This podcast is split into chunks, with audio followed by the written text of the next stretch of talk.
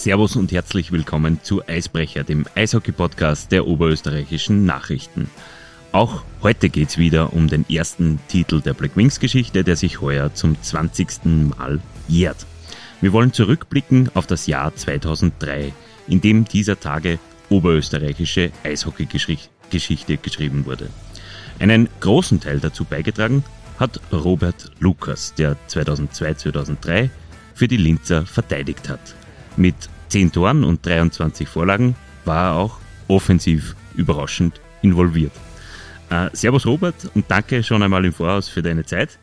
Wenn du, ich starte gleich los mit der ersten Frage, wenn du an die Spielzeit 2002, 2003 denkst, was kommt dir da vielleicht abseits vom Meistertitel als erstes in den Sinn? Naja, grüße euch alle miteinander. Ich bin natürlich sehr happy, dass du mich eingeladen hast, auch so kurzfristig. Und natürlich äh, habe ich, hab ich alles in Bewegung gesetzt, dass ich jetzt bei diesem Eisbrecher-Podcast auch bei, dabei sein darf. Ähm, ja, 2003, es war unser, unser magisches Jahr, sage ich jetzt einmal. Ähm, es war, wenn ich jetzt anfange wieder drüber reden, es ist immer so ein bisschen Gänsehaut-Feeling. Ähm, immer noch ein bisschen surreal, sage ich mal, was wir da alles erreicht haben in, in so kurzer Zeit damals. Ähm, und eben im, im Jahr 2003 hat dieser, dieser Linzer Eishockey-Boom, den wir da ausgelöst haben, dann ähm, wieder Ganselhaut, voll geil, ähm, äh, hat wieder, wieder diesen Höhepunkt erreicht und äh, wir haben uns wirklich belohnen können äh, mit dem ersten österreichischen Meistertitel für die Blackwings Linz. Es, wir kommen gleich zu dieser Märchengeschichte. Zuerst würde ich gern noch ein bisschen weiter zurückspringen und zwar in den Sommer 2001. Ähm, du bist nach Jahren in deiner Heimat Wien äh, und für, für diverse äh, Clubs in Wien, CE Wien, äh, ich glaube Wattstadt Lau, hab, habt ihr angefangen, oder? Und ja, in Bad Stadtlau haben wir angefangen, ähm, das ist dann fusioniert worden mit, mit WFV, mit, mit die ja. zwei Traditionsvereine, sozusagen der Arbeiterverein und der von den reichen Leuten, so haben wir das als Stadtlauer immer genannt.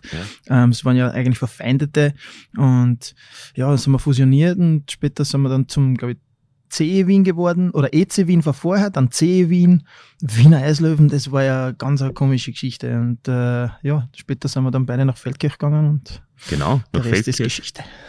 Dann hat, hat sich euer Weg getrennt. Ja.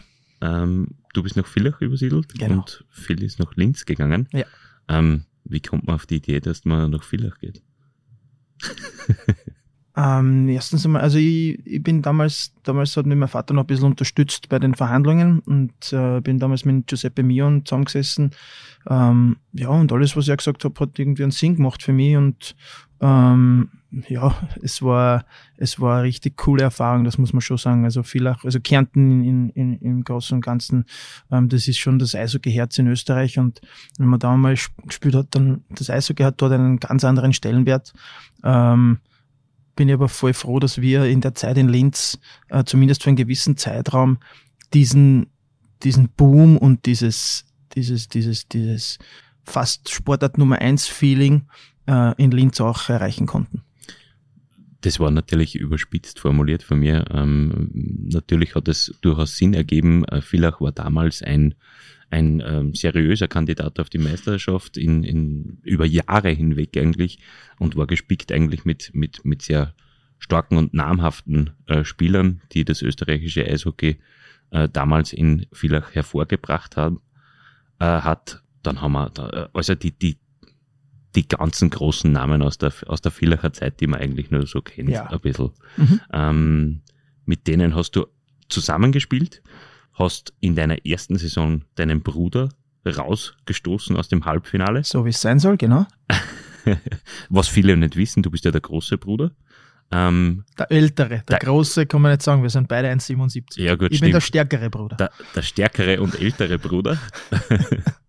äh, ich, ich werde ihn viel noch ein, äh, äh, einmal fragen, ob das mit stärker, ob das so passt. Ja. Ähm, wie war das damals? Premierensaison in einer neuen Mannschaft quasi. Ihr wart, glaube ich, zwei Jahre in Feldkirch, dann hat, haben sich eure Wege erstmals getrennt äh, und dann steht man im Halbfinale gegeneinander. Wie, wie ist es?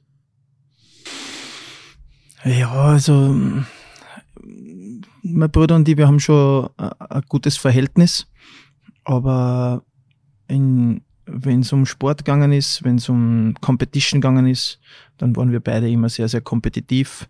Und ähm, der Wettkampfgedanke war da, ob es jetzt Tennis war, Tischtennis, ähm, jede andere Sportart und, es, und dann schlussendlich natürlich beim Eishockey.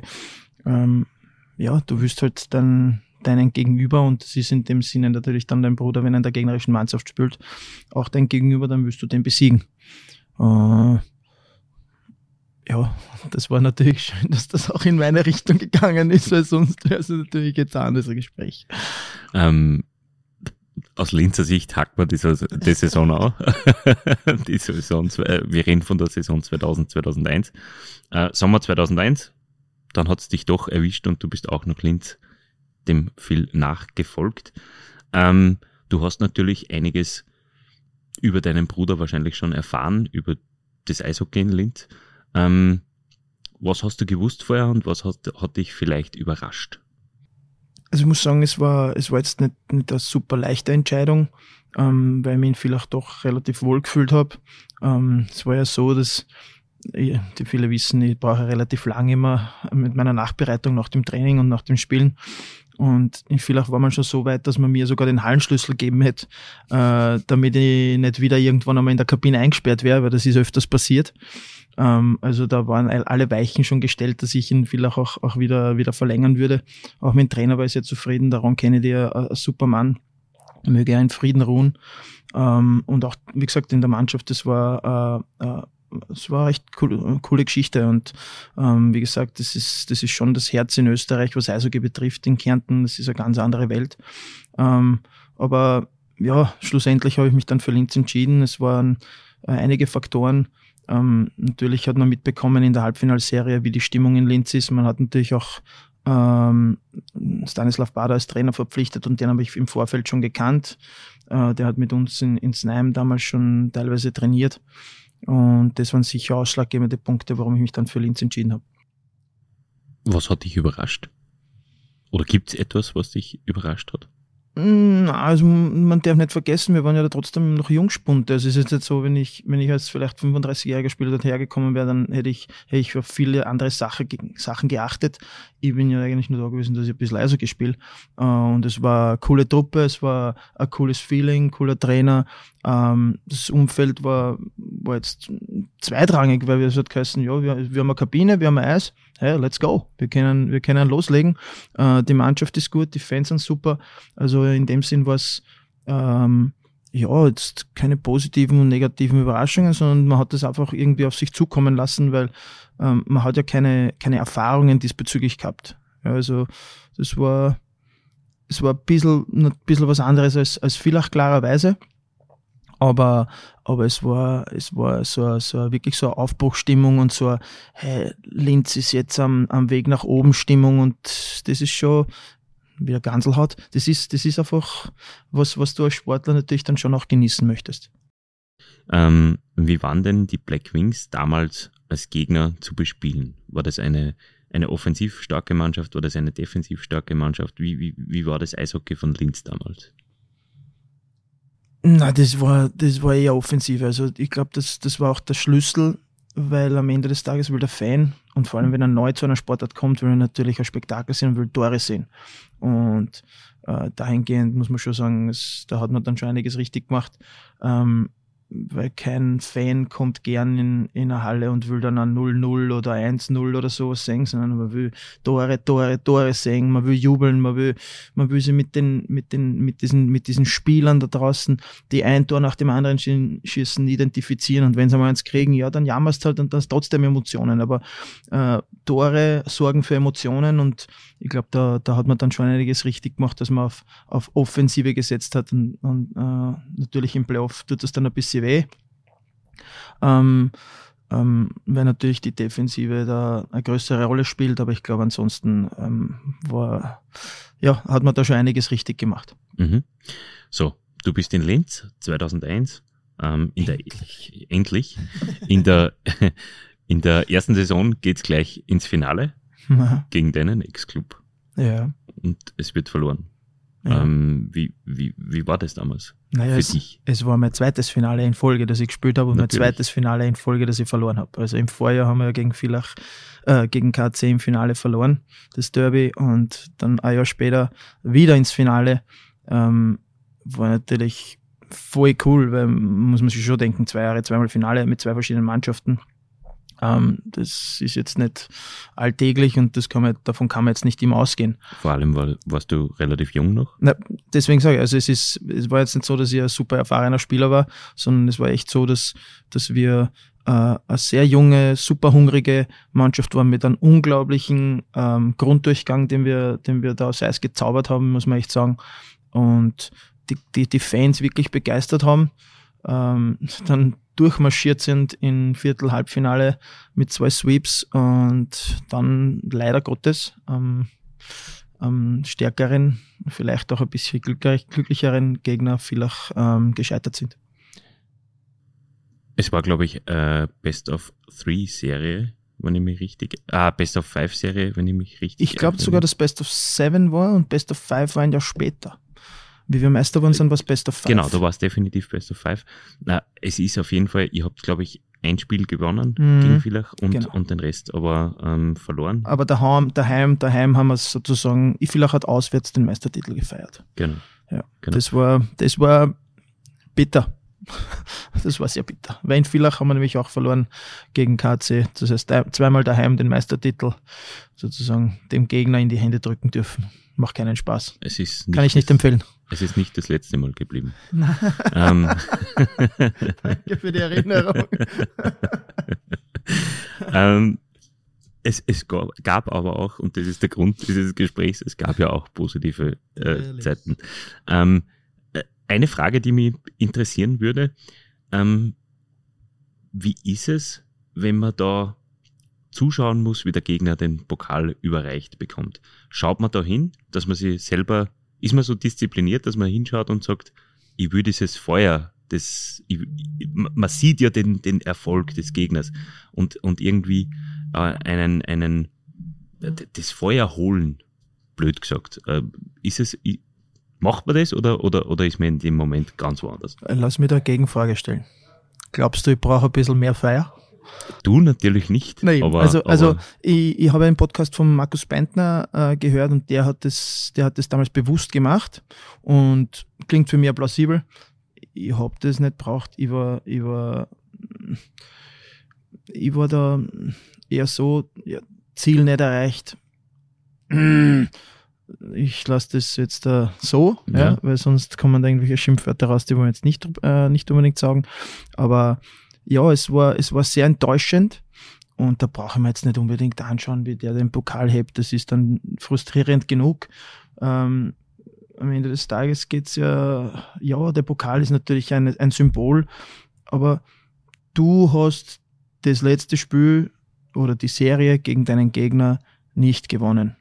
Das ist wie, als würde ich gegen meinen Bruder im Tennis spielen und habe einen Satz verloren oder zwei Sätze verloren oder das ganze Match verloren.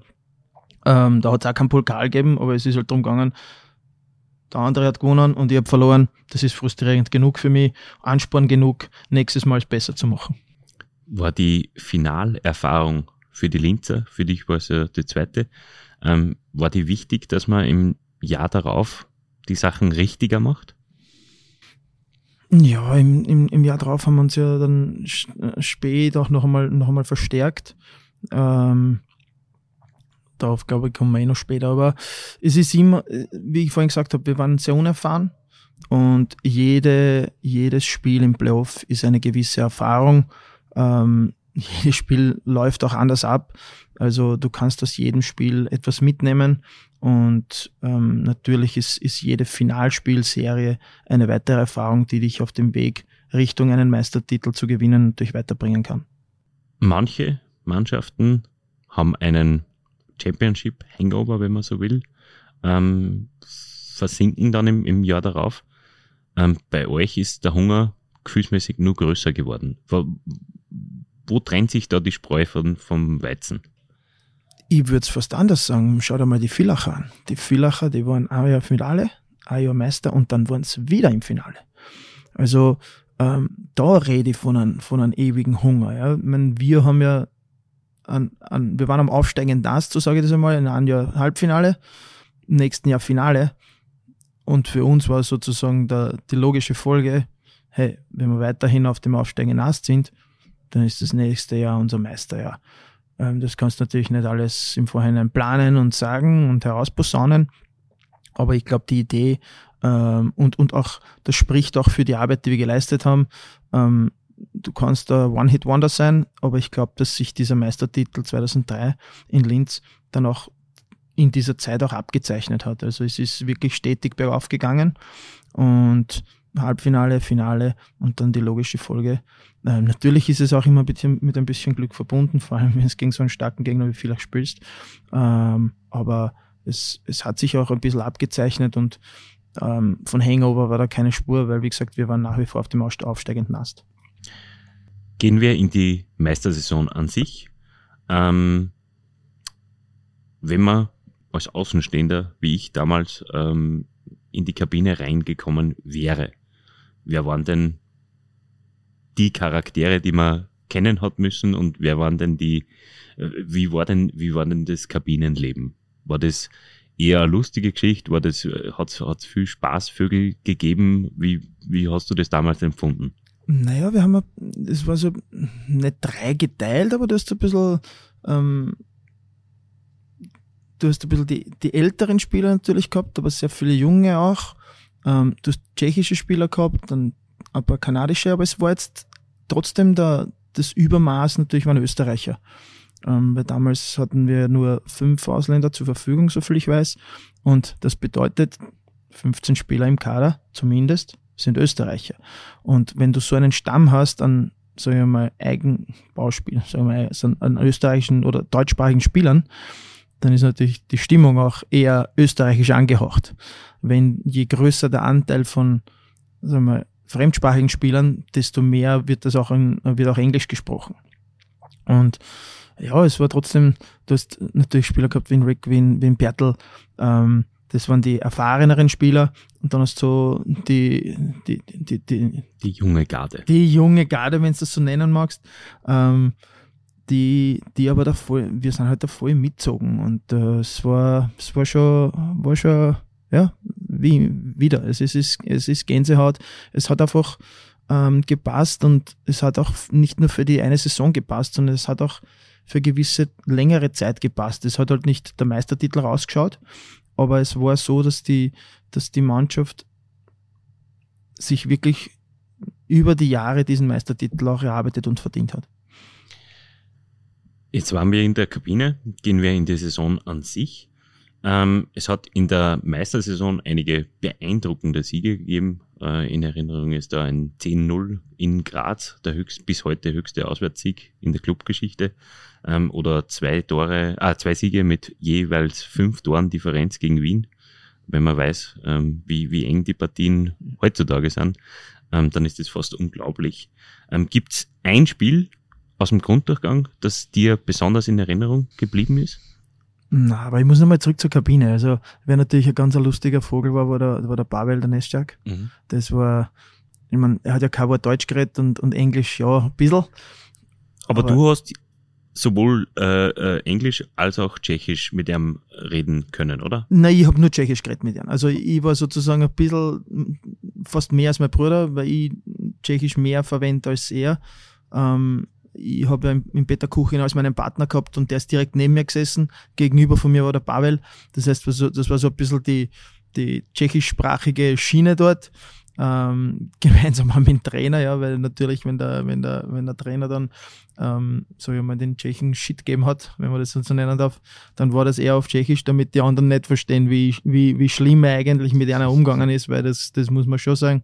Der, die haben, die haben den härtesten Brocken abbekommen. Und ähm, ja, aber der Pavel, das war so, das war so ein richtiger Clown. Also der war immer gut gelaunt, dann hat er, dann hat er seine Masken immer eingeschmiert und, und gepflegt mit so einer, ich weiß nicht, das war Alpa, hat das geheißen, das ist irgend so eine Mischung aus, aus äh, Massageöl und Slivovitz, irgend so ein stingerter Alkohol war das. Äh, dann habe ich immer einen Schluckerl genommen vor dem Match und vor dem Training.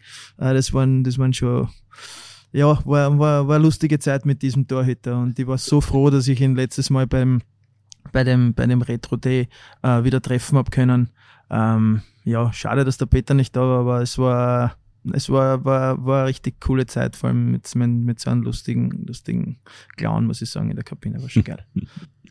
ähm, wie war dein Bruder damals? Ich werde, ich, ich werde ihn das natürlich auch fragen, aber ähm, war er, wie er sagen würde, Vacation Phil oder war er dann trotzdem ähm, der ehrgeizige junge Phil Lukas?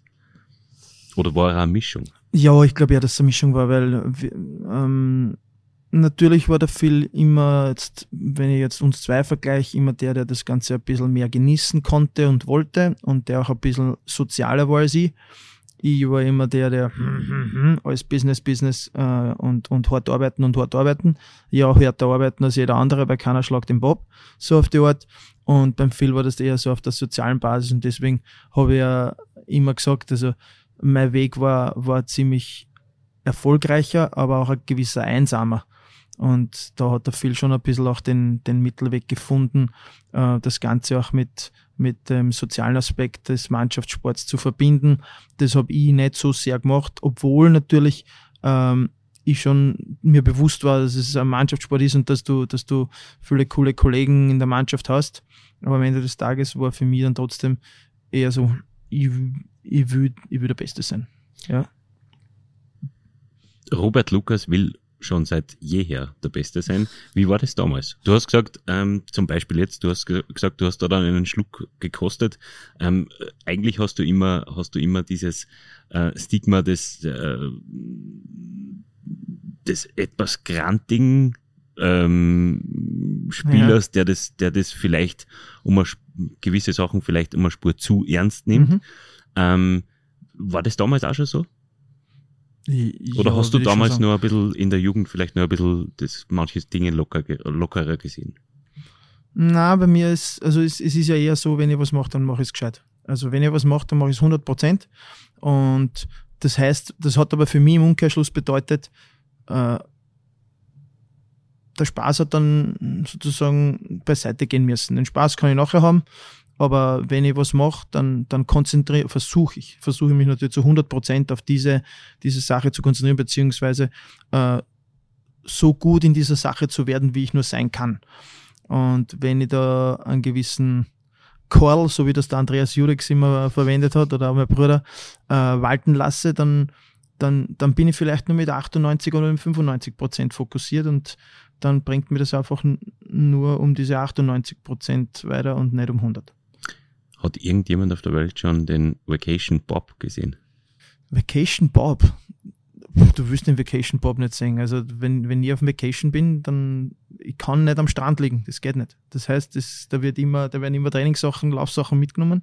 Äh, nur wenn ich am Tag ein bisschen an Sport gemacht habe, dann gibt es einen Vacation Bob. Dann, dann liege ich ab und zu mal rum, aber äh, ohne jetzt mit zu bewegen, ohne was zum tun, ist, da tue ich mir, da, da wäre da, da wär ich grantig. Also da, da wäre ich kribbelig, da, da stimmt irgendwas nicht. Da, da, wie es wird der Körper mir sagen, ich mein, Bob, was tust du? Das, ich, ich, muss mich jetzt bewegen und erst dann, dann brauche ich Ruhe. So, jetzt haben wir einiges über die Charaktere äh, gesprochen. Ähm, dann gehen wir. Genau. Ich hätte noch interessante Zahlen. In der Saison davor, in deiner ersten Linz-Saison, habt ihr unfassbare 4,6 Treffer pro Partie erzielt. Mhm. Im Meisterjahr waren sie immerhin auch noch 4,1 Tore pro Partie, was ja mit heutigen, mit heutigen äh, Verhältnissen nicht mehr, nicht mehr vergleichbar ist. Ähm, wie war die, wie war die, wie war das möglich und, und auch darauf angesprochen, du hast, äh, wie gesagt, zu Beginn, du hast 10 Tore und 23 Vorlagen damals äh, beigetragen äh, zum Erfolg. Das ist ja auch für einen Verteidiger, für einen jungen Verteidiger, ist ja das auch ein, ein, ein, ein unfassbar guter Wert, oder? Ja, aber man muss ja auch anschauen, mit welchen Mitspielern ich gespielt habe. Also ich habe Peter Kuchin als Partner gehabt. Ich habe größtenteils gespielt mit, mit Christian Bertaler, mit dem Rick Nasham und mit dem Philipp Lukas in der Linie. Und das war damals schon, das hat, schon hat sich schon sehen lassen können. Und das war sicher, wenn nicht die beste, mit die beste äh, Linie in der ganzen Liga. Ähm, Trainer hat auf mich gesetzt, ähm, wir haben Powerplay gespielt, wir haben, wir haben alles gespielt. Und, und es hat, es hat auch alles funktioniert und ähm, es, war, es war dann schon so, also ich Jahre später haben wir mit Darcy Varenka äh, ein Gespräch gehabt, wo er so eine unglaubliche, damals bei Wien, damals bei Wien genau, wo er so, so eine unglaubliche Saison gehabt hat und gesagt hat, hey Bob, ich, es ist unglaublich, ich kann machen, was ich will und es, und es funktioniert. Und solche Jahre hast du nicht viele in deiner Karriere. Ähm, äh, zumindest nicht als Verteidiger, zum, also auch offensiv gesehen. Und das war halt dann zu diesen Linz-Zeiten so, da hat man, da hat man Zeiten gehabt, da hat man wirklich machen können, was man wollen hat. Und das war irgendwie das Richtige. Ähm, ja, ist ein geiles Gefühl, aber du kannst dich halt auf diesem Gefühl nicht, nicht ausruhen. Wenn du das machst, dann wird irgendwann einmal der Hammer kommen. Ähm, ähm, du musst, du musst weiterarbeiten. Aber wie gesagt, also ich glaube, das waren einfach äh, den Mitspielern geschuldet, dem, auch dem, dem, dem Trainer geschuldet, der, der mir da sehr viel Vertrauen geschenkt hat. Und äh, am Ende des Tages natürlich auch der, der, äh, der, die, die Tatsache, dass dann in einem Flow bist, wo du halt dann wirklich äh, alles, was du machst, einen gewissen Sinn ergibt und auch richtig ist. War es vom Flow her vergleichbar mit jenem der zweiten Meistersaison? Mm, na, es war ganz was anderes. Also muss sagen, es war erstens einmal was natürlich neun Jahre später, das heißt, ich war um einiges erfahrener und ich und meine Position in der Mannschaft war auch eine ganz andere. Ähm, es war ja wirklich so, dass wir da ein Offensivfeuerwerk abgeliefert haben und zwar die ganze Saison lang. Und ähm, das dann zu vergleichen, ähm, ja, es sind, sind zwei ganz, ganz verschiedene Meistertitel meiner Meinung nach.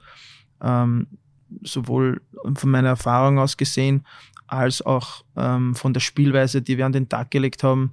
Ähm, was man natürlich auch noch dazu sagen muss, das, das Level in der Liga ist, ist, ist über die Jahre natürlich um einiges stärker geworden und die Liga ist um einiges ausgeglichener und kompetitiver geworden. Also das war ja damals wirklich so, dass du, dass wir zuerst ja wirklich aus einer Viererliga gekommen sind und dann auf einmal sind acht Mannschaften gekommen. Du kannst nicht aus, aus, aus vier Mannschaften acht machen und dann glauben, es wird alles ausgeglichen sein und deswegen sind auch die, die Ergebnisse ein bisschen höher ausgefallen zu Beginn.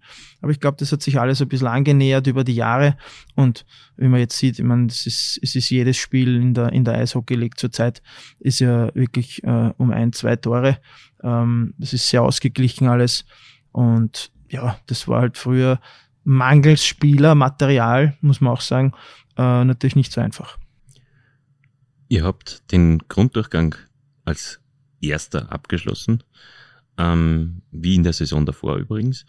Und damals, und das hast du eigentlich schon angesprochen, damals war es noch möglich, bis spät in den März hinein Spieler nachzuverpflichten.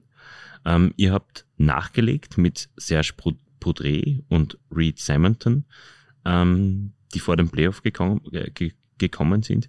Inwiefern haben euch die beiden besser gemacht? Naja, die Verpflichtung von Serge Poudre war ja aufgrund dessen, dass sich Peter Kuchiner verletzt hat. Und ähm, leider Gottes mein, mein, mein, mein fast Lieblingspartner, so möchte ich ihn nennen, der mir sehr viel gezeigt und sehr viel geholfen hat auf meinem Weg nach oben. Ähm, der hat sich dann verletzt und konnte leider im Playoff nicht mehr spielen.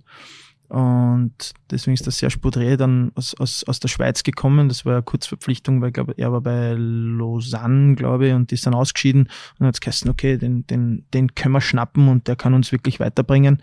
Und mit Reed Simonton, glaube ich, war es eher so, ähm, wir, man wollte sich ein bisschen vorbereiten auf, auf Villach, weil, äh, weil wir im Vorjahr natürlich schon gemerkt haben, Villach mit einer gewissen Härte an den Tag gegangen ist. Und ähm, wir diese Härte nicht, nicht erwidern konnten, beziehungsweise dieser Härte nicht widerstehen konnten. Und mit Reed Simonton, der war, hat ja damals den, den Namen gehabt, dass er der härteste Hitter in der DL war.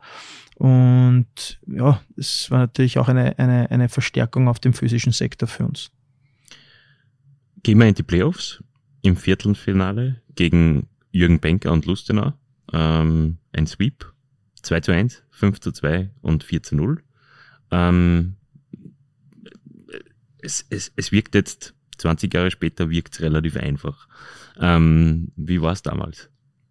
Ist schon, ist schon ewig lang her, aber ich, ich sag, ich sag, es war damals wirklich es für uns ähm, war jetzt das, das Viertelfinale nicht die sollte nicht die große Hürde sein in diesem in diesem Fall. Also man hat da jetzt nicht irgendwie ähm, soll jetzt nicht arrogant klingen, aber man hat jetzt nicht den Gedanken verschwendet, oh, was ist, wenn wir jetzt das Spiel, Spiel verlieren im, im, im, im Viertelfinale. Und deswegen waren wir mit, mit breiter Brust, glaube ich, unterwegs. Ähm, und, und glaube ich, war, war Lustenau ein, ein, ein guter Gegner. Auf jeden Fall. Also da wollen wir jetzt keinen schlecht machen oder was. Äh, aber ich glaube, dass wir zu diesem Zeitpunkt einfach schon die stärkere Mannschaft waren. Auch im, im Halbfinale gegen den KAC habt ihr vergessen, die Spannung mit einzubauen. Ähm, da waren die Ergebnisse aber um eine Spur enger. Mhm. Ähm, 4 zu 1, 6 zu 5 und 5 zu 1 letztendlich.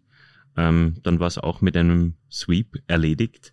Ist euch der KAC damals einfach besser gelegen als Villach oder was, was hat den Unterschied zwischen den beiden Kärntner Clubs ausgemacht? Hm, naja, aber das war, also zu Hause, zu Hause haben wir, sagen die Ergebnisse natürlich schon, schon sehr, sehr ähm, in unsere Richtung tendiert.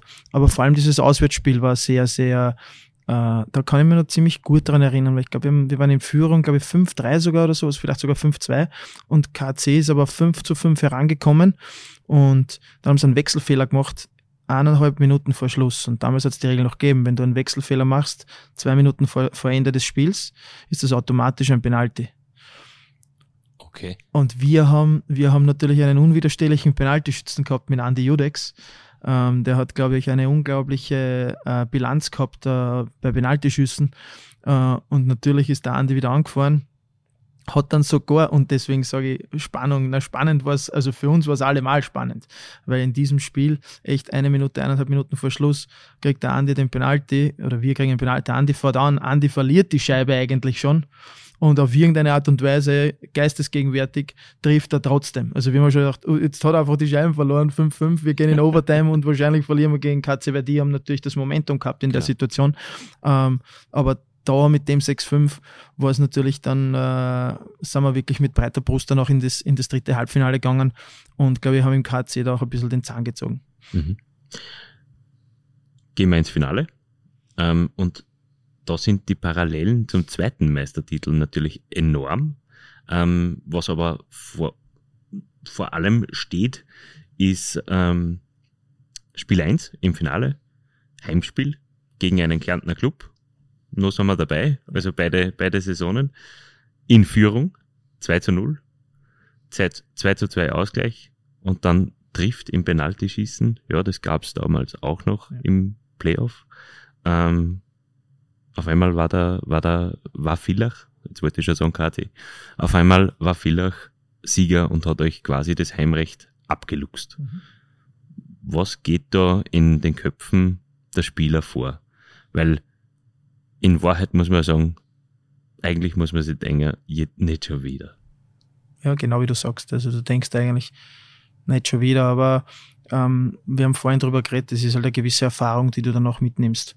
Und im Jahr davor war es ja genauso. Es war natürlich fast noch schlimmer. Ähm,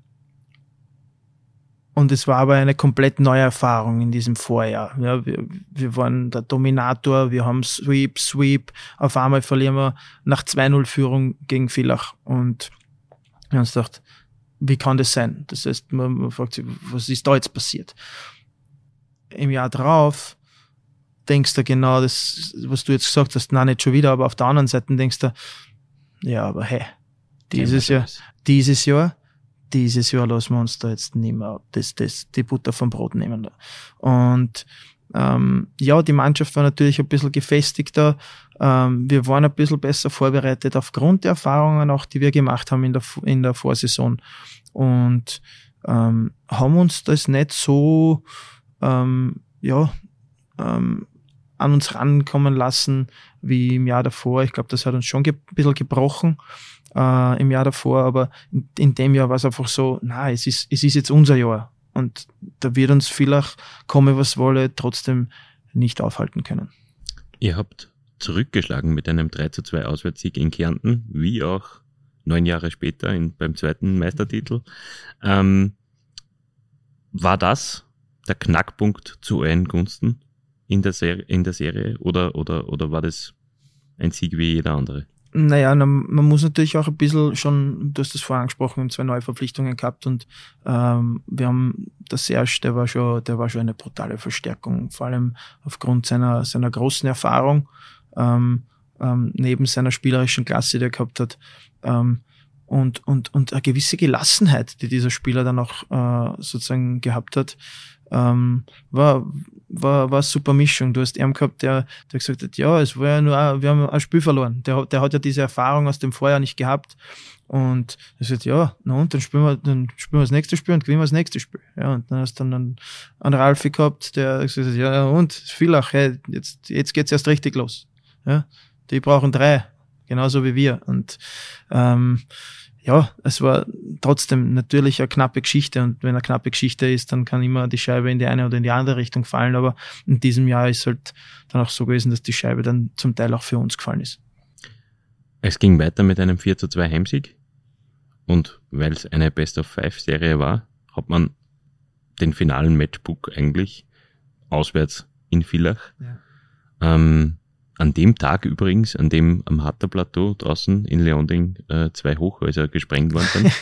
Kannst du dich da noch erinnern dran? Ich kann mich erinnern an die Geschichte, aber jetzt, äh, dass das wirklich zu dem gleichen Zeitpunkt war, das nicht. Aber ich weiß, dass die zwei Hochhäuser natürlich gesprengt wurden. Ähm, dass es zu dem gleichen Zeitpunkt passiert ist, das habe ich jetzt nicht so mitbekommen, glaube ich. Okay, ähm, die Hochhäuser sind eher nebensächlich für eure Geschichte. Ja. Ähm, ihr fahrt nach Villach und kommt mit dem Meistertitel wieder heim. Okay, gut, das wissen wir jetzt. Aber wie, wie macht man an diesem Tag, wenn man die Chance hat auf den ersten Meistertitel der Vereinsgeschichte, macht man da irgendwas anders? Macht man irgendwas Spezielles oder versucht man in diesem, in dem, in den, in der Daily Routine zu bleiben? Natürlich, also es geht nicht darum, jetzt irgendwas Neues zu erfinden. Ähm, du, du, du, du spulst deine, deine Routinen ab ja, ich sage jetzt extra nicht Rituale. Es gibt Leute, die, die machen gewisse Rituale, äh, was, was auch hilfreich sein kann, aber dann irgendwann einmal auch belastend. Aber du spulst eigentlich deine Routine ab. Natürlich bist du nervös, ähm, aber du, wir dürfen nicht vergessen, es war Spiel 4 und wir hätten immer noch die Chance gehabt in Spiel 5. Ähm, aber du willst eigentlich kein Spiel 5. Du willst vielleicht du hast sie jetzt an der Wand, du musst sie jetzt nur mehr festnageln. Ähm, klingt leicht, war es natürlich nicht. Ähm, volle Villacher Eishalle, ähm, die, die Jungs, die sind auch nicht nur, nicht nur leise. ähm, also das war, ja, es, es, es, aber am Ende des Tages ist es einfach das, wofür du Eise gespürst. Das ist, du willst, du willst im April willst du nach vielleicht oder wurscht wohin, du willst dort auswärts in die Halle, du willst dort, dort fünf, sechs, sieben, acht, mir wurscht, wie viele tausend Fans sind, vielleicht schreien sie alle gegen die, aber das ist ja genau das, was du willst. Es ist ja, deswegen machen wir den Sport. Wir machen nicht, dass dort ein Zuschauer steht und sagt, bravo Bobby, super. Nein, wir wollen da fünf, sechstausend Fans haben, die Halle bebt und wir spielen in einem, in einem sorry den Ausdruck, fucking Tollhaus. Und das war's auch. Und am Ende war es aber äh, ein Linzer Tollhaus und kein Villacher Tollhaus mehr. Vor allem deswegen, es ist 2-2 gestanden bis zur 46. Minute. Da, da ist der Ausgleich, glaube ich, gefallen. Jetzt muss ich in meine Titel reinschauen. Da warst ähm, du mehr als ich. Genau. Die Minuten kenne ich mir nicht aus. Genau. Nach 46 Minuten stand es 2 zu 2. Ja. Max Hütsch in der 54. mit dem Championship Winning Goal und Ralf Intranovo noch mit dem 4 zu 2 ins leere Tor. Was waren das für Momente? Was waren das für Gefühle? Naja, es war ziemlich, ziemlich stressig, muss ich sagen, ähm, weil ich war in der letzten Minute ja am Eis und habe dann im, im, im Jet Hinks noch eine richtige Pizza aufgelegt. Und die hat der Pavel Nestak unglaublich pariert. Und erst dann hat der Ralfi sozusagen das, das Empty nicht geschossen. Also ähm, ja, an diese Pizza, so nennt man das, wenn man Gegner auflegt. äh, die werde ich mich ewig erinnern. Und deswegen sage ich, es hätte halt wirklich auch in eine andere Richtung gehen können. Ähm, aber schlussendlich hat es dann wirklich für uns sein sollen. Und, und es war dann wirklich dieses, dieses Villacher Tollhaus ist dann äh, echt zum, zum Linzer Tollhaus geworden. Ich meine, das, da waren ja dann tausende Leute auf der Eisfläche ähm, gefühlt waren, glaube ich, in der kleinen Kabine, die es damals gegeben hat in Villach, waren da, glaube ich, 200 Leute in der Kabine, die nicht mehr umziehen können. Ähm, gestunken hat's nach Zigarettenrauch, nach Bier, nach allem Möglichen. Ähm, ja, aber alle waren einfach nur happy, dass es vorbei war. Ähm, muss sagen, ich hab in, in dem Spiel habe ich einiges abbekommen. Ähm, der Zahn, den der mir da fehlt, der fehlt mir zum Teil auch von dort. Ähm, da bin ich ja in, glaube ich, im ersten Drittel noch gnad worden vom, vom Werner Gleschbiss, der ist ja dann immer mit uns mitgefahren. Ähm, äh, ja, das war, ein, das war, es war ein sehr, sehr hektisches und, und stressiges Spiel ähm, mit sehr vielen Hochs und Tiefs, aber schlussendlich äh, ja, ist wirklich nur, nur ja, nur Gänsehaut, wenn man, wenn man so ein Spiel äh, und an den ersten Meistertitel für Linz denken kann. Wir haben ja im Vorjahr sowas schon gemacht, parallel zu Hockey O'Clock. Ihr beide, also die Lukas-Brüder waren bei Hockey O'Clock zu Gast ja. und Martin Pfanner und ich haben, so, haben, uns da ein bisschen abgesprochen, um keine Dubletten zu produzieren. Ähm, ich habe stattdessen beispielhaft äh, gesagt, jetzt mit, mit, mit Michi Meier gesprochen und der hat zum Beispiel gesagt, es ist wie wenn du auf einmal Flügel hast und fliegen kannst, äh, wenn, wenn da dieses Empty Net Tor passiert. Wie, wie fühlt sich als junger Spieler so ein Meistertitel an? Ich habe ja, ich habe jetzt äh, im Zuge des Retro Days habe ja mein Interview noch einmal gesehen nach dem Spiel und ich kann mich an dieses Interview gar nicht mehr erinnern. Ich kann mich nur daran erinnern, dass mein Freund Villach war, oder mein, damals noch Freundin, aber mein, mein jetzige Freund in, in Villach war und wir dann ein gemeinsames Foto äh, vorm, vorm Bus gemacht haben an irgendein Interview oder sowas, habe ich mich gar nicht mehr erinnern können. Das, be das bedeutet, du kannst dir vorstellen, da ist in dem, in dem Kopf eigentlich nichts mehr drinnen. Da ist einfach nur Ekstase und Freude.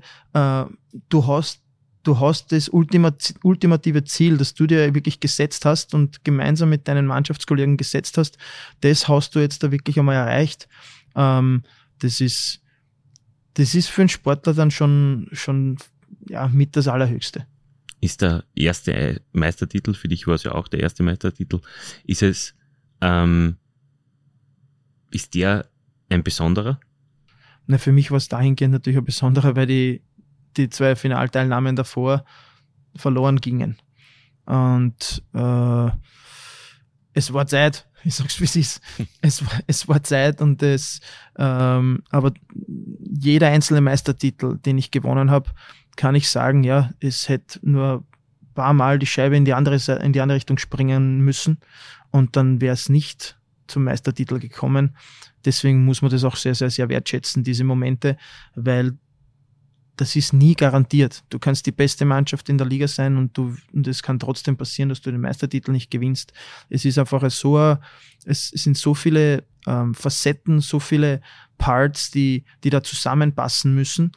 Und wenn das einmal zusammenpasst, dann, dann, dann darfst, kannst, nein, du musst auch einmal glücklich sein und du musst dich auch einmal freuen können. Selbst ein Robert Lukas. Selbst ein Robert Lukas. Wie lange ist dann geworden? Ich habe nicht, bei gedacht, dass ich, mir, ich hab nicht gedacht, dass ich die Frage stelle. Du kannst bei mir so eine Frage ehrlich stellen, weil du, wir wissen ja alle, dass ich nichts trinke. auch da nicht. Na, na, okay. gibt's, na, gibt's nicht. Also ähm, das, eine hat ja mit dem anderen nichts zu tun. Ich kann mich ja trotzdem freuen. Na, na, klar. Es gibt, klar. es gibt Leute, die freuen sich gern mit einem Bierle oder mit zwei oder mit drei oder mit zehn oder mit 15. Es gibt dann den Bobby Lukas, der, der, der freut sich ja ohne Bier. Und darüber, darauf bin ich auch ziemlich stolz, muss ich sagen. Ähm, weil am Ende des Tages kannst du das ja dann trotzdem ein bisschen äh, besser ähm, fühlen, als wenn du das mit Alkohol niederdrängst. Ähm, Und ich muss echt sagen, ich habe mir auch, auch Videos gemacht oder ein Video gemacht von der Meisterfeier. Ähm, ich glaube, das war sogar einen Tag danach oder fast ein paar Tage danach. Es war relativ schnell drauf. Es ist alles super, super schnell organisiert worden. Und auch das, muss ich sagen, kann ich viel besser ähm, ähm, Revue passieren lassen als, als andere. Die müssen sich das Video dann anschauen und ich sage, ja. Ähm, so und so was. Genau so ist es. du bist ja ich glaube, das sind wir die Zuhörer noch schuldig. Du bist ja anders als dein Bruder nicht zweifacher österreichischer Meister, sondern du bist sogar vierfacher österreichischer Meister. Ähm, das nur am, am, am Zweimal Rande. mehr Glück gehabt. Zweimal mehr Glück gehabt und die Scheiben richtig gesprungen, offenbar. Ähm, das habe ich eigentlich eh schon gefragt. Genau. Ähm, Du hast anfangs des Gesprächs von einer Euphorie, von einer Eishockey-Euphorie in Linz gesprochen. Was ist dann los, wenn es nach Halbfinale und Finale dann wirklich der Meistertitel ist? Was, was passiert da in Linz? Also, wenn du wüsst, ich, ich habe irgendwo noch das Video von der Meisterfeier damals. Nur von Teilen, ein paar Teile habe ich da leider nicht drauf. Aber das ist einfach nur pure Freude. Das ist, ähm, ich kann ja sagen, es gibt ja, es gibt ja ein Meisterfoto von der gesamten Mannschaft. Wir haben uns dann vor der Meisterfeier, haben uns da am Eis noch einmal platziert und haben ein Meisterfoto gemacht. Alle im Anzug, bis auf an. Ähm, das war der Pavel Nestak, der ist da gekommen im Pumuckl-Outfit. hat nicht einmal gerade stehen können. Ähm, und im Nachhinein hat man, hat man sozusagen, man hat einen anderen dort hingesetzt mit Anzug und seinen und sein Kopf hinein retuschiert. Ähm, also das spricht dann schon Bände und äh, wie gesagt, es waren sehr, sehr viele junge Spieler auch dabei, noch jünger als der Phil und ich und man möchte sie gar nicht ausmalen und, und, und vor allem auch, auch wirklich Linzer Eigenbauspieler, eben wie du erwähnt hast, Michi Meier, ähm, ich glaube Philipp, Philipp Wilsch, äh, Alex Georg, Holzleitner, Georg, Georg Obermeier, ähm, Patrick Steinmeier. Genau. Also da waren, da waren echt viele Eigenbauspieler. Ob sie jetzt so viel zum Spiel kommen sind, aber sie waren definitiv Teil der Mannschaft und ähm, ich glaube, vor allem für diese, für diese jungen Linzer Spieler war das schon ein unglaublicher, wenn das für uns schon so cool und so geiles Erlebnis war, möchte man gar nicht ausmalen, was für ein cooles Erlebnis das für diese jungen Spieler war. Und von den Leuten her, wie ist man dann, ist man da hofiert worden plötzlich oder ist man da ähm, anders wahrgenommen worden? Naja, wir haben, wir haben, wir haben ungefähr das erreicht, was du normalerweise, was in Kärnten fast allgegenwärtig ist. Du bist, du bist auf einmal wer.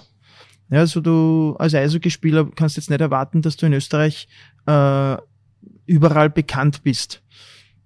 Ja, in Linz ist so, wenn ich über die Straße gehe, dann muss ich damit rechnen, dass äh, mir irgendwann einmal irgendwer erkennt. Ähm, damit habe ich ja überhaupt kein Problem. Das ist ja was Cooles. Ähm, aber das war ja vorher nicht der Fall. Du bist, da, du bist halt einer von ein ganz normaler Mensch gewesen. Und ähm, in diesen Meister, in diesen, in diesen, in diesen Boomjahren, so nenne ich sie, äh, war es dann wirklich so, du, du, du warst, du warst der Held. Und auch das ist natürlich was, was du als, als Sportler wirklich auch genießen musst, weil du bist nicht immer der Held.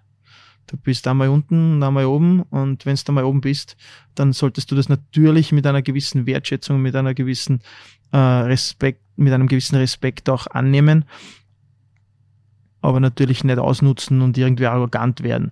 Ähm, aber, aber da muss ich schon sagen, diese, diese, diese Euphorie in Linz, ähm, es war, ja, es, das ist schon, das ist das, was du, was du im Nachhinein, wo du, wo du dann überlegst und sagst, ma, ist das nicht, ist das nicht geil, was wir da wirklich geschafft haben? Wir haben, wir haben unseren, unseren Sport, den wir so lieben, äh, vermitteln können an die Fans, aber auch an Leute, die vielleicht mit dem Eishockey bis dato gar nichts zu tun gehabt haben und die sich auf einmal mit diesem Sport und mit uns als Blackwings Linz identifizieren können. Ich meine, das war, das, jetzt im Nachhinein betrachtet, eben mit einer gewissen Erfahrung, mit einem gewissen Abstand, das ist, das ist einfach nur geil.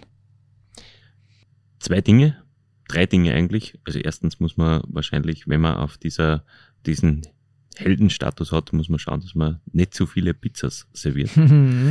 ähm, Pizzen natürlich, nicht zu viele Pizzen serviert. Ähm, das wäre das, äh, der Nachtrag noch. Ähm, Gibt es eine, gibt's eine Championship Losing Pizza? Boah. Zumindest kabinenintern. Gibt es sowas? Na, na, also am Ende des Tages macht es ja keiner, keiner absichtlich sowas. Es ist ja keiner so und sagt, hey, was du als Gegner, du schießt jetzt bitte das Tor, damit, damit ihr einen Meistertitel gewinnst. Dafür sind wir ja alle viel zu kompetitiv. Ähm, das macht ja keiner absichtlich, ähm, aber du willst natürlich nicht derjenige sein. Und deswegen äh, habe ich es aber trotzdem erwähnt, weil, äh, weil ich damit auch zeigen wollte, wie, wie klein der Unterschied sein kann zwischen, hey, wir haben jetzt in Villach einen Meistertitel gewonnen und na, es ist ein 3-3, wir gehen in Overtime und müssen nochmal anfangen zum Zittern. Also äh, nochmal danke an meinen tschechischen Buddy äh, Pavel Nestak, dass er den rausgeholt hat und natürlich danke an den, an den Marc und den Ralfi, die uns da sozusagen das Glück beschert haben.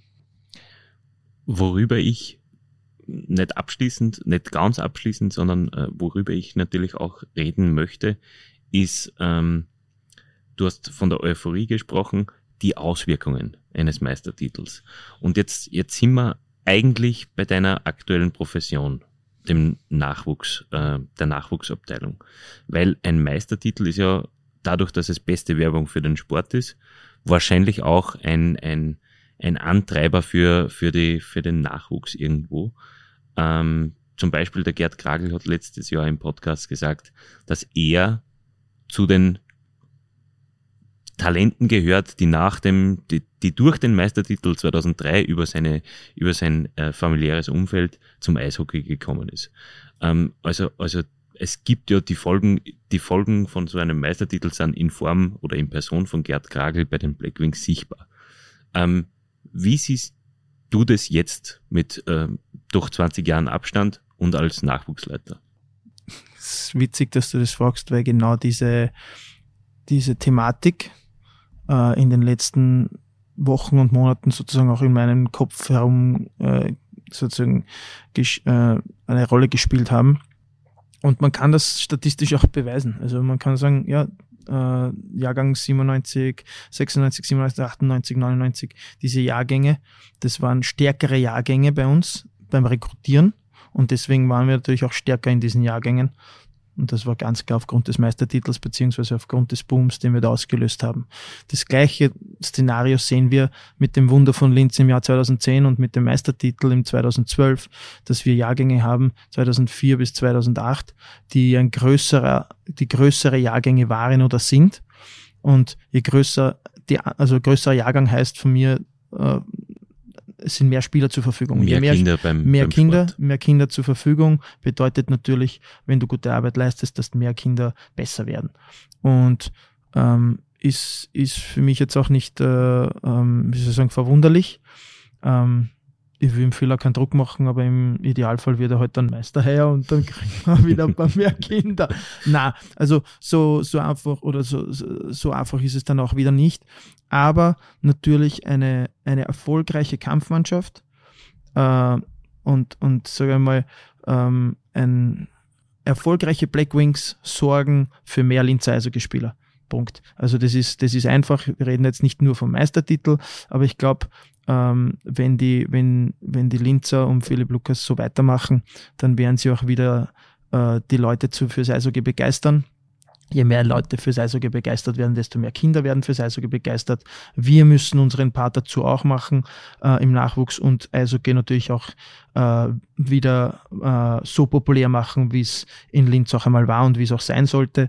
Und dann bin ich auch sehr, sehr zuversichtlich, dass wir in Zukunft mehr Kinder rekrutieren können. Jetzt haben wir post-pandemische Zeiten und post-Linzer äh, Eishockey-Streitzeiten. Ähm, merkt man diese negativen Auswüchse im Nachwuchs auch? Natürlich. Also auch das ist, ist ganz klar zu sehen, unsere Jahrgänge 2014, 15, genau die zwei äh, Recruiting-Jahre, die uns da abgehen. Das sind sehr, sehr dünne Jahrgänge zurzeit und da versuchen wir gerade Gas zu geben, wohl wissend, dass die die Gesellschaft äh, sehr, sehr träge geworden ist. Ähm, Kinder versauern leider Gottes vor den iPads, vor den iPhones, vor den Computern, vor den Spielekonsolen, ähm, weil sie sozusagen zum Teil auch dazu gezwungen waren, in der Pandemie zu Hause zu sein. Und dann ist natürlich das Einfachste, was du machen kannst, das Kind vor Fernseher setzen oder vor, vor die Spielekonsole. Aber jetzt müssen wir wirklich einmal äh, schauen, dass wir die Kinder wieder von dort wegbringen und die Kinder, den Kindern ihren natürlichen Bewegungstrieb, den sie ja haben sollten, äh, wieder zurückgeben. Ähm, und da bin ich, bin ich ein ganz ein großer Verfechter davon. Da geht es mir gar nicht darum, dass die, dass die Kids äh, zum Eishockey kommen, sondern Kids, Eltern, schaut, dass sich alle bewegt, ähm, weil nur das ist, das ist das, was uns im Leben auch, auch gesund hält und weiterbringen wird. Das wären eigentlich ganz gute Schlussworte.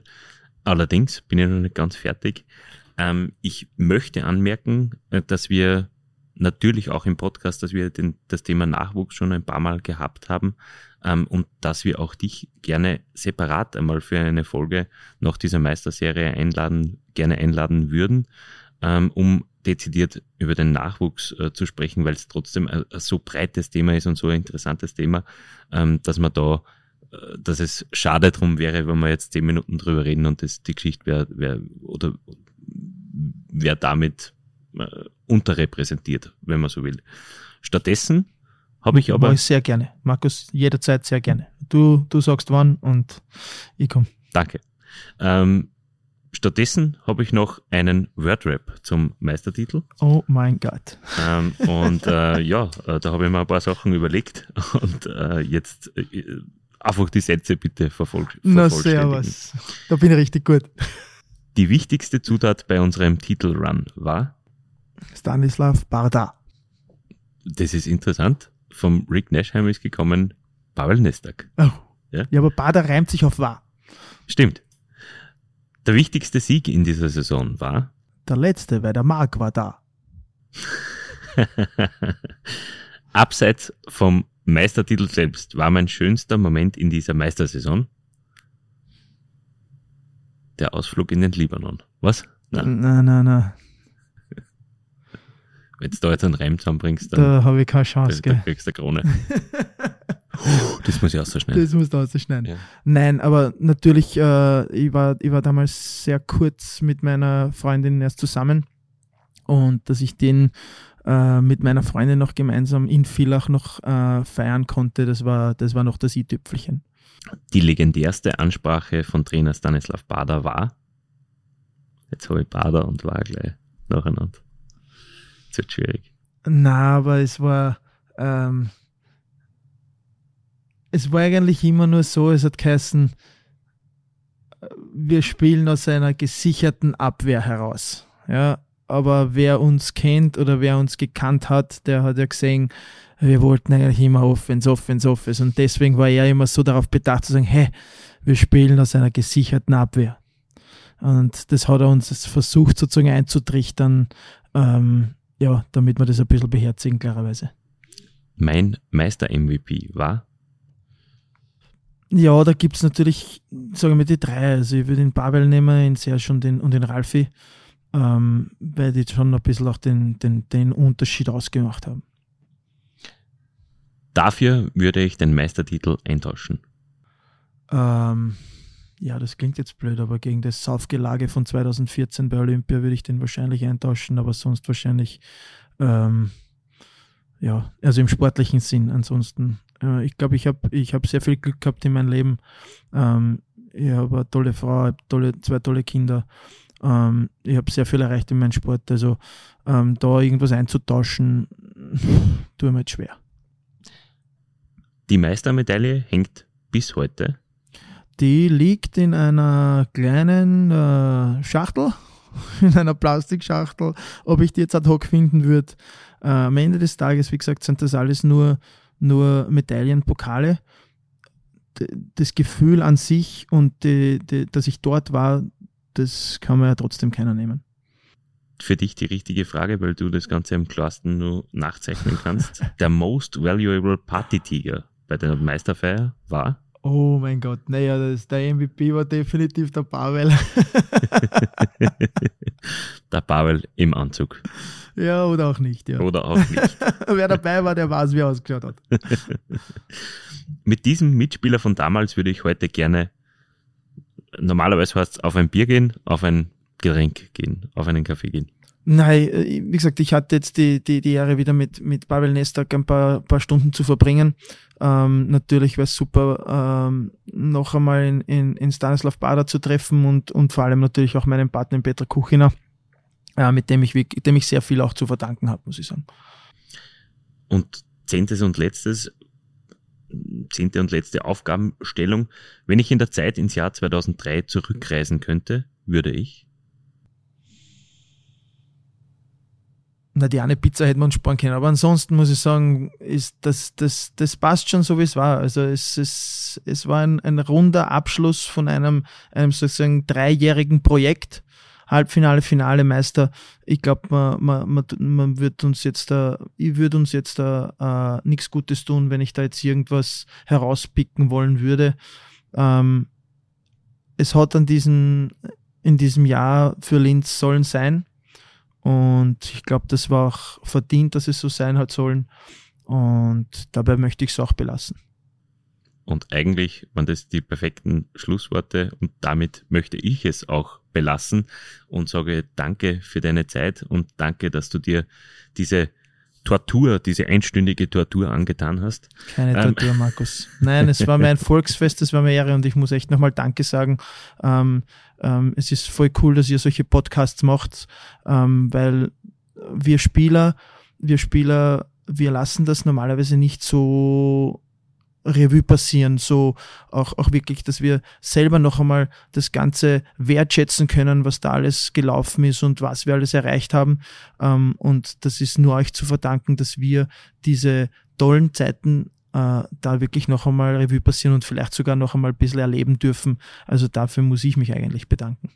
Du hast jetzt mindestens dreimal Gänsehaut dabei gehabt. Ähm, du warst aber definitiv nicht der Erste, dem, dem das so gegangen ist. Es war, und das ist unter anderem auch ein Grund, äh, warum wir diese Serie gestartet haben, ähm, weil es einfach so viel positives Feedback von den, von den Podcast-Gästen als auch von den Zuhörern mhm. für die letzte, letztjährige Serie gegeben hat.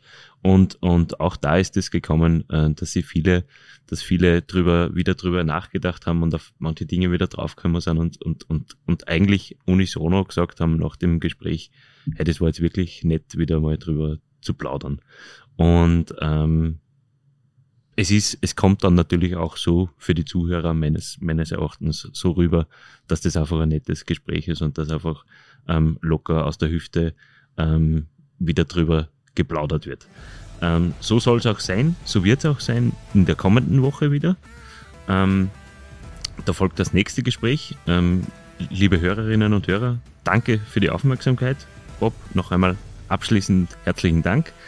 Und wenn es Ihnen gefallen hat, würden wir uns über ein Abo auf Spotify, Deezer, Google Podcasts, Apple Podcasts und Amazon Music freuen. Mehr zum Thema Eishockey lesen Sie wie gewohnt auf nachrichten.at slash blackwings. Alle Eisbrecher-Episoden hören Sie unter nachrichten.at slash Eisbrecher. Wir würden uns freuen, wenn Sie uns im Auge und im Ohr behalten. Eine eishockeyreiche Woche. Auf Wiederhören. Danke euch. Tschüss.